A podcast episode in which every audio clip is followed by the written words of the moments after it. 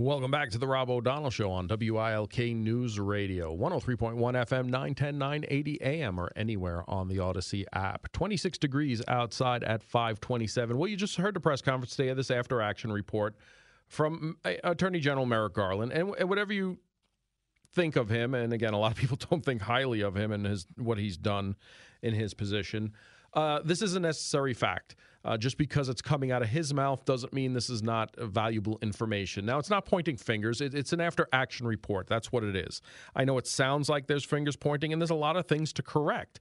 There are a lot of there were a lot of mistakes made that day. It doesn't mean anybody's actions were less heroic. It doesn't mean that anybody, you know didn't go through a lot that day, but there were a lot of shortcomings. And one of the main things that I pick out of this, one of the main things that, that I see that, especially someone who who writes emergency action plans, somebody who designs them, somebody who's certified by the Department of Homeland Security to do such with an operation value of risk, threat, and assessments, um, is we need to stop putting people in leadership positions, and that's in law enforcement and in our military. It's it's more imperative uh, that do not have the skill set to be there. Now, you had a chief of the Uvalde School Police who in all honesty, shouldn't have been there. Didn't have the skill set, didn't have the training, didn't have the the uh, background to be in the position he did. But he was the chief of that school's police department. So when responding officers got there from multiple departments and are looking for for someone to take charge, you know, he's the one wearing that uniform, and he didn't take charge. He he gave wrong commands. He gave um, uh, he gave orders that were that were against uh, proper training and procedures. But there's more than that. Uh, we still have schools today that do not do uh, active shooter training because you know it's too traumatizing for their staff. It's too traumatizing for their students. We still have police departments do, that do not play well with others.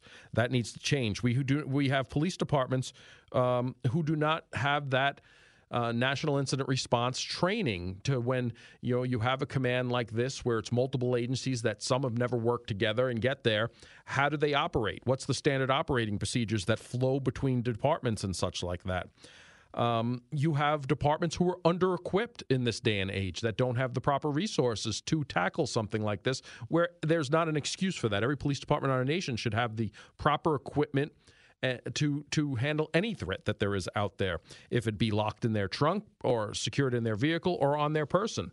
Um, and there was there was many things to go wrong. Like I said, I went through uh, a lot of this 600, uh, just under 600 page review. Um, it will focus on, on on a lot of the police presence, but there was a lot for the school. Uh, schools were not. This school specifically was not following its policies on secured doors. Uh, they found more than not doors were left unsecured. They were not following their policies and procedures that they had in place in securing door and it wasn't enforced. That was a big thing. If you have a rule like, hey, all the doors need to be closed and locked, and you don't enforce it, then over time, we all know that how that works. There is no such rule. Things don't get um, locked and secured the way they should. Not that that was a reason for this, but it's part of the overall picture. The purpose of this is to read it in its entirety, look at the things that may affect other organizations, and what can you do better to prevent that? What things weren't they doing or did they do that worked or didn't work that you can now encompass into yours? But again, one of the biggest things when you get to a situation like this and it's chaotic and there's shots being fired and there's children and staff being shot. Now, mind you, 19 kids were killed and two staff, two staff members. Um, it took uh, a border patrol agent from BORTAC who was underpowered, had a shotgun, I believe, had a, had kids in that school and could care less about his safety, and took the lead when he got there because there was such indecisiveness in what was going on because of poor leadership that was there, people that didn't take charge. Uh, respectively, the the Uvalde police chief who resigned shortly after because it came after the fact that he was in above his head. He did not have the skill set to be in that position. Thought it was a cushy school police job, and you know nothing would ever happen. But God forbid this happen. Um, those are the things that this needs to be looked at. So, you know, there are going to people uh, there. There are going to be those people out there who want to weaponize it against law enforcement, weaponize it against these things. But professionals look at it for what it is—an after-action report. Um, because hindsight, you do have a very wider view of what went on. You can pick apart over years, over days, weeks, months, over something that happened in seconds. It's easy to do. Um, and anyone who looks at these, they are not uh, an attack on anyone. Uh, I think that they came from within. You'd had the police chief um, from that school resign because obviously realized that he was in above his head. And those decisions that he made, where he called a barricaded suspect rather than an active shooter, that means a lot in response terms. It means, uh, you know, surround, contain, and negotiate. Uh, while there was active shots going on, that's not a thing. It's an active shooter, uh, and you need to confront at all at all risks. And that's the way the training goes. That's the standard operating procedures when it comes to active shooters and, and, and, it wasn't done. There was miscommunication and mismanagement after the shooting. And again, very traumatizing situation. It's understandable, but how do we do it better? How do we set situations up better? Uh, the last time, when I ran a local school district through a tabletop exercise of just the report of an active shooter, um, their roads were clogged up within five minutes. Response time for local police with eight minutes. Response time for air, outside area police were 12 minutes. You're looking at 20 to 40 minutes for uh, the state police response. When you have your roads jammed up, how are they getting there? You're now you're making police park a quarter, half mile away, grabbing their gear and huffing it to the location. That's what's going to happen in these situations. That's how you learn these things. That's how you learn how to do it better. And again, they made notifications to families that their kids were okay who were actually deceased. Um, how do we do that better? How do we set it up? You know, uh, again, one of the things that I've walked a school district through is where is your reunification ahead of time? I mean, this should be thought of in your emergency action plan. Where you say it's got to be far away from where your location is. You should have multiple locations depending on what schools you have. Elementary schools go to this location, high school go to this location, but they have to be out of your containment zone. They have to be out of your response zone. So parents and families flooding to those reunification areas aren't clogging up the response to the scene itself. Uh, so there's a lot of things to think about here, and I understand it comes across as critical and people will use it in a critical way, but it's truly not. After action reports are necessary. They are a valuable asset if they're used properly. It's uh, 535 here at WILK. We'll be back after the news. Welcome back to the Rob O'Donnell Show on WILK News Radio. 26 degrees outside, 540. There is some snow moving through the area. It might hit the ground, might not hit the ground. Well, this is something that I've been saying to keep an eye on, especially here in Northeast Pennsylvania, and they're feeling it in the downstate communities out in Illinois from Chicago. Migrant influx to Illinois is being felt in the downstate communities. Tens of thousands of migrants have been transported to the state from the southern U.S. border. The city of Chicago reports 33,000 asylum seekers have arrived since August of 2022. The state of Illinois has provided $640 million to address the migrant influx the mayor of the city is facing a projected 538 million budget dollar budget deficit in 2024 and a financial burden his administration blames on the caring of migrants. Now, it's starting to affect their southern counties. McLean County board members introduced a measure that would be used to county tax dollars to support migrants that may be dropped off in central Illinois County. A lot of these sanctuary cities are starting to say enough and other places are starting to say enough because we don't have the resource to take care of them. Um, Grundy County has declared itself a non sanctuary county and went as far as posting signs on the interstate warning bus drivers not to stop in their towns. The signs have since been taken down. Um, with bills mounting on their table and trying to pay for health care, yet other here come here illegally, and you get health insurance doesn't make any sense. Uh, state senator of Illinois said one of two states that providing health care to immigrants. The legislation sends a message that Illinois is not the sanctuary state to come here for free health care, they said, including in the bill package would be the elimination of the Trust Act, which prohibits local police agencies in Illinois from contacting U.S. Immigration and Customs Enforcement. It's amazing how, when this starts hitting the suburbs and the communities around Chicago, how lawmakers are saying, maybe we do want our police helping immigration and customs for enforcement to help with the illegal migration crisis. Um, being that we live not too far from major sanctuary areas, Philadelphia, New York City, New Jersey, uh, uh, Connecticut. Uh, we are a good stopping point, so we should start paying attention to these things, especially um, with what's going on in the areas that it's expanding to near us. It's 542 at WILK. Time for traffic and weather. And thanks, Rob. This traffic update is brought to you by Data Internet. We have an accident 81 northbound around the Pittston exit that has you backed up to Moosic. Also, an accident right near the Montage Mountain Road Davis Street exit may be slowing you down as well. There is some slowing through the Scranton area on 81 northbound. Expect heavy traffic on Route 315 in Plains. We're also seeing bumper to bumper uh, traffic on North Main Avenue in Scranton. Whenever you see a traffic problem, call our jam line 570 883 7269. Nikki Stone, WILK Traffic. Thank you, Nikki. Here's the Storm Tracker 16 forecast from Chief Meteorologist Kurt Aaron. A winter weather advisory has been issued for parts of northeast and central Pennsylvania due to the expected snowfall tomorrow. The steady snow arrives in the morning after 6 a.m. along our southern tier and will gradually move north throughout the morning. The snow will begin heavy at times between 10 a.m. and 2 p.m., accumulating 1 to 3 inches across the region. Tonight, cloudy with light snow and flurries, low 23. Tomorrow, snow showers, heavy at times, high 29. Again, that snows 1 to 3 inches likely. Friday night, Again, this should be out of our area by about 6 o'clock. Friday night, cloudy, breezy, and frigid with flurries, low 15. Saturday, mostly cloudy, breezy, and even colder, high 19, wind chills below zero. Sunday, mix of sun and clouds, high of 30. It's 26 degrees and light snow here at 544 at your official weather station, WILK. Welcome back to the Rob O'Donnell Show on WILK News Radio. 26 degrees outside at 547.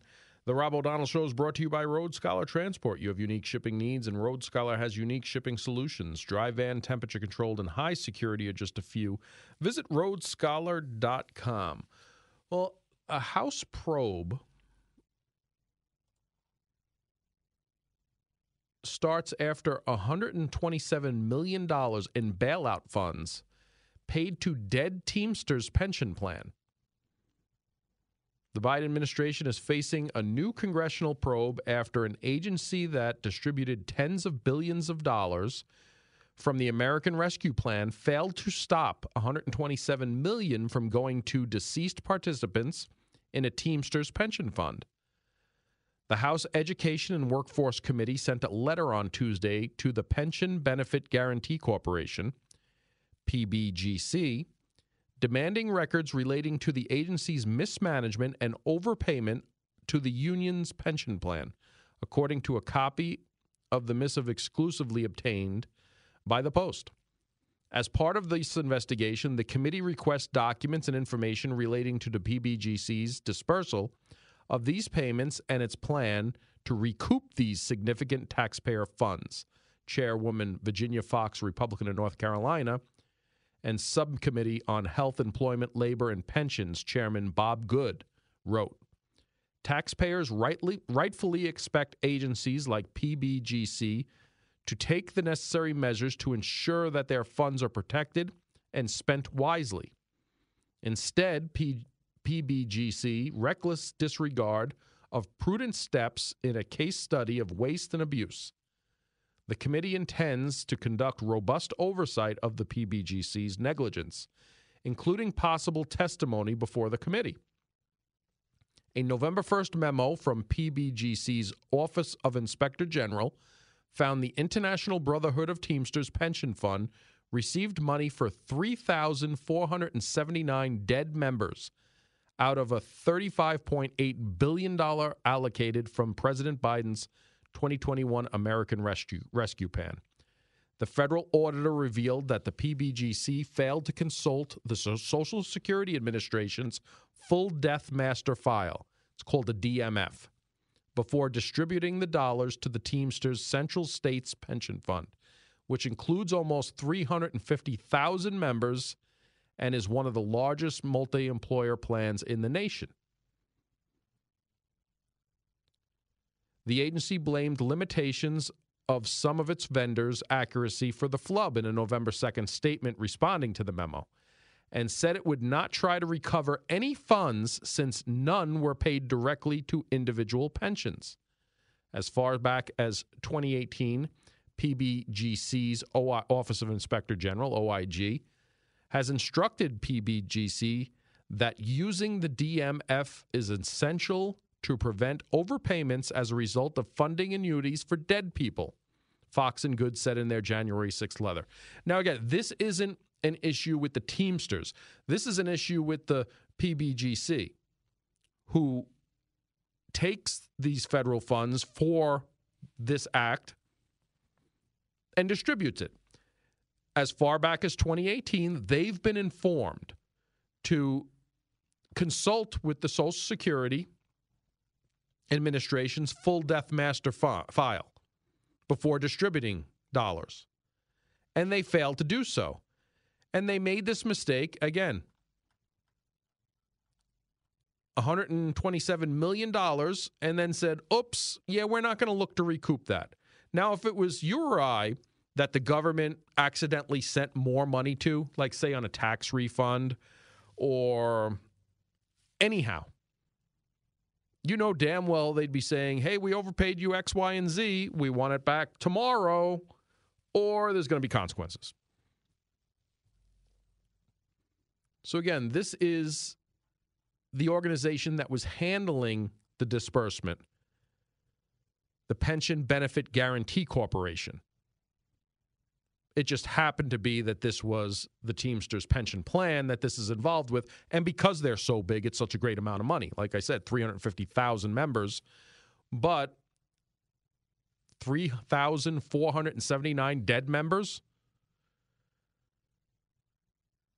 And all the PBGC needed to do was consult with that Social Security Administration's full death master file and realize that, okay, well, these people no longer live. We're going to reduce that amount from your total disbursement.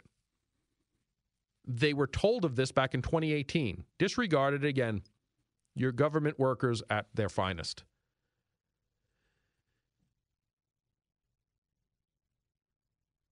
And again, amazingly, in its response report, the PBGC asserted that the payment should not be subject to recovery actions, they added. In the same vein, the Central States Pension Fund claims it neither owes nor intends to pay back these taxpayer dollars.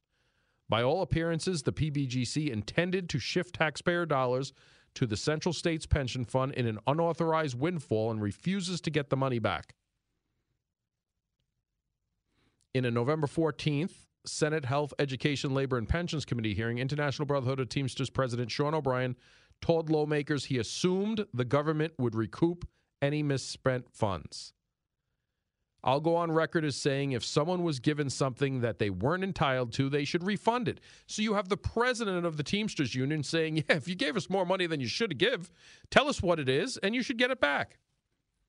Foxx and Good also said that the mismanagement cast doubt on the PBGC's implementation of the larger program, the $91 billion Special Finance Assistant Program, SFA, saying central states have sent a follow up letter to the Inspector General office and implied it would use the money as the personal slush fund to help it achieve this statutory objective in remaining solvent through 2051.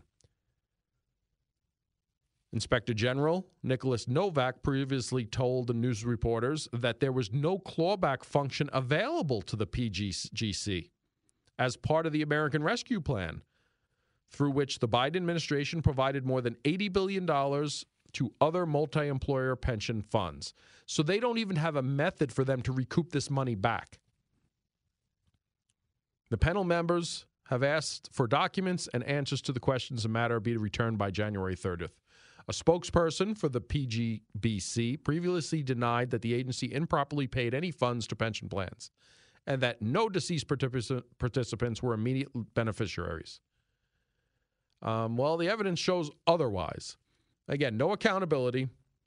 And these are billions upon billions of dollars. Now, if you think they did this with the largest, the Teamsters, which is just probably the easiest to catch, don't you think they're making these same mistakes? Do you think they didn't check the Social Security death rolls for the largest union payment there is, but did it for smaller ones? No, they didn't. And you want to ask why we have such a deficit.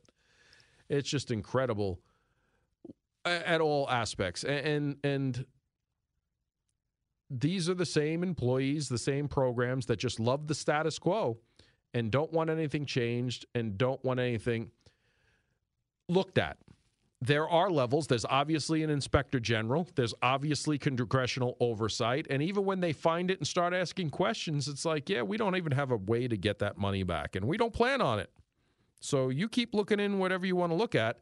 I'm sorry you lost $127 million of uh, taxpayers' money, but it's just taxpayers' money. It's uh, pretty outstanding, isn't it? Oh, it's coming up on 556 here at WILK. We'll be back to close out the Rob O'Donnell Show in just a minute. Well, that's it for the Rob O'Donnell Show on this Thursday, January 18th, 2024. Again, it's 26 degrees. There is some light snow in our area. Don't know where it's hitting, where it's not hitting the ground, but just be careful out there. We've had a lot of bad accidents in our area. Remember, we do live in Northeast Pennsylvania. Weather does get bad, it does get slippery. Take your time. Get where you're going safely because, uh, you know, without your safety, there's nothing much after that. I had uh, some audio I wanted to play today. I didn't get to it. I'm going to try and get to it tomorrow of uh, the head of uh, Morgan Stanley, who was a lifelong Democrat. He was actually almost tapped to be uh,